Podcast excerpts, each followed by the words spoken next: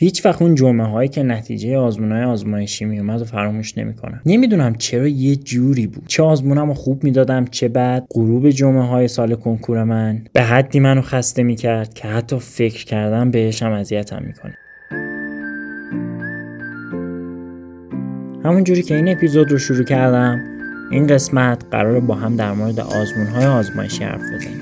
اینکه چرا انقدر روی آزمون دادن تاکید می‌کنن؟ اینکه چه مزیتی داره و چرا یه نفر باید خودش رو در معرض همچین رقابتی قرار بده. اول می‌خوام خیلی خودمونی راجع به 6 تا دلیل اصلی آزمون دادن صحبت بکنیم. بعد از معایبش میگیم و نتیجه نهایی رو میسپارم به خودتون. شما میهمان قسمت سوم از فصل سوم راه من هستید و من محمد جواد میزبان شما. همونجوری که قول دادم از دلایل اصلی آزمون دادن قرار حرف بزنم اولین مورد و مهمترین موردی که هر اسم آزمون میاد به گوشمون می‌خوره رقابت شما با رقابتتون داخل هیته های آموزشی به میانگینی از نتیجه تلاشتون می‌رسید. اینکه به چه نسبت نیاز داری آقا تلاشتو بیشتر بکنی؟ تا به اون خواستت برسی. اینکه چقدر از رقبا دارن بیشتر از تو تلاش می‌کنن وقت بیشتر می‌ذارن. تمرکزشون رو چه چیزاییه و تو باید تمرکزت رو چه چیزایی باشه؟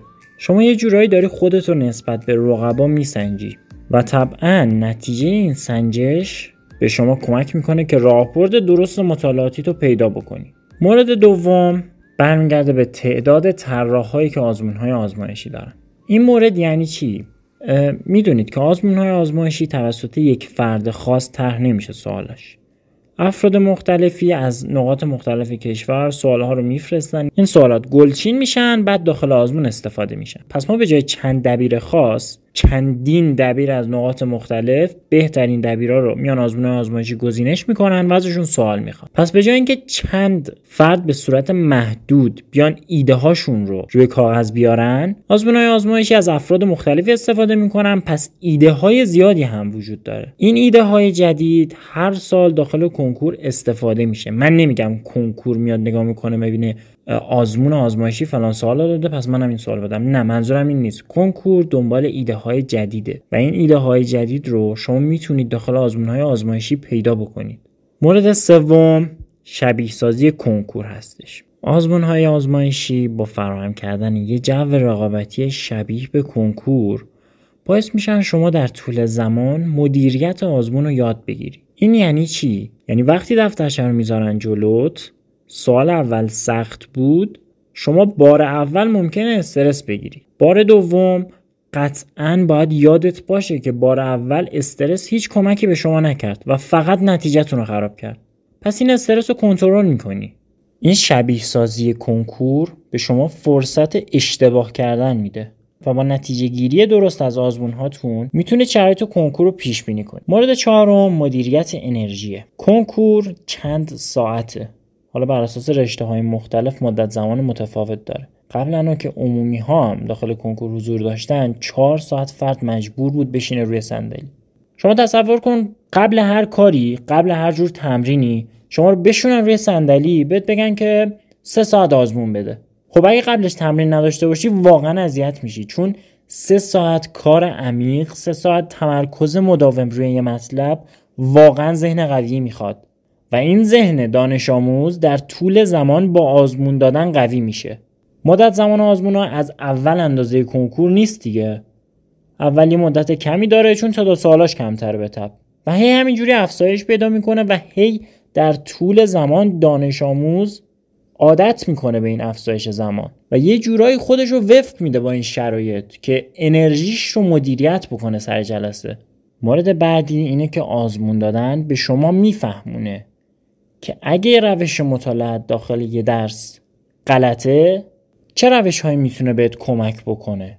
یادگیری درست شما بعد از تحلیل آزمون از یادگیری شما سر کلاس درس بیشتره. اینکه شما درست تحلیل کنی ببینی چه سوالی رو اشتباه زدی چه سوالی رو نزدی و چرا نزدی خیلی مهمه. اگه در مورد تحلیل آزمون مشکل دارید چند قسمت قبل ما در مورد تحلیل آزمون با یکی از دانشجوهای شهید بهشتی صحبت کردیم. حتما اون قسمت رو ببینید چون نکات زیادی داشت. مورد آخری که می‌خوام از مزایای آزمون دادن براتون بگم اینه که آزمون دادن یه نظم به درس خوندن شما میده. باعث میشه که شما در طول زمان با اون برنامه راه بردی علاوه بر تعداد مرور زیاد تسلط خوبی هم به مطالب داشته باشین.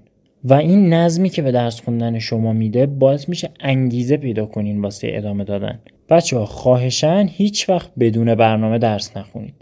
کسی که بدون برنامه درس می‌خونه نمی‌دونه چیزی که امروز مطالعه کرد قرار چند روز دیگه فراموشش بشه. پس نیاز به مرور داره و بعد یه مدت یه درسی رو می‌خونه میاد دوباره اونو مطالعه بکنه می‌بینه یادش رفته. پس بدون برنامه درس خوندن رو کلا بذارید کنار. حالا منظور من اینه که بیاد لزوما آزمون ثبت نام بکنید. نه. خیلی ها هستن که برنامهشون خیلی دقیق مولا درزش نمیره اما آزمون هم نمیدن. حالا دلایل خودشونو می‌تونن داشته باشن. اما آزمون دادن از این لحاظ که می‌تونه یه نظمی به درس خوندن شما بده خیلی مورد خوبیه. خب تا اینجا ما از مزایای آزمون دادن گفتیم. خیلی خودمونی. بیاد یه گپ کوچولویی راجع به یه مسئله بزنیم که من دوست ندارم داخل معایب بگمش همونجور که دوست ندارم داخل مزایا بگمش. و اون استرسیه که این آزمون رو بهمون میدن بچه من همیشه اول اپیزودم گفتم حالم به هم می‌خوره از خاطرات اون جمعه هایی که آزمون می‌دادم. چه خوب چه بد. واقعا واسه من اصلا لذتی توش نبود. خیلی بدم میاد هنوزم بهش فکر می‌کنم. اما این استرس رو بیاد از یه زاویه دید دیگه بهش نگاه بکنیم.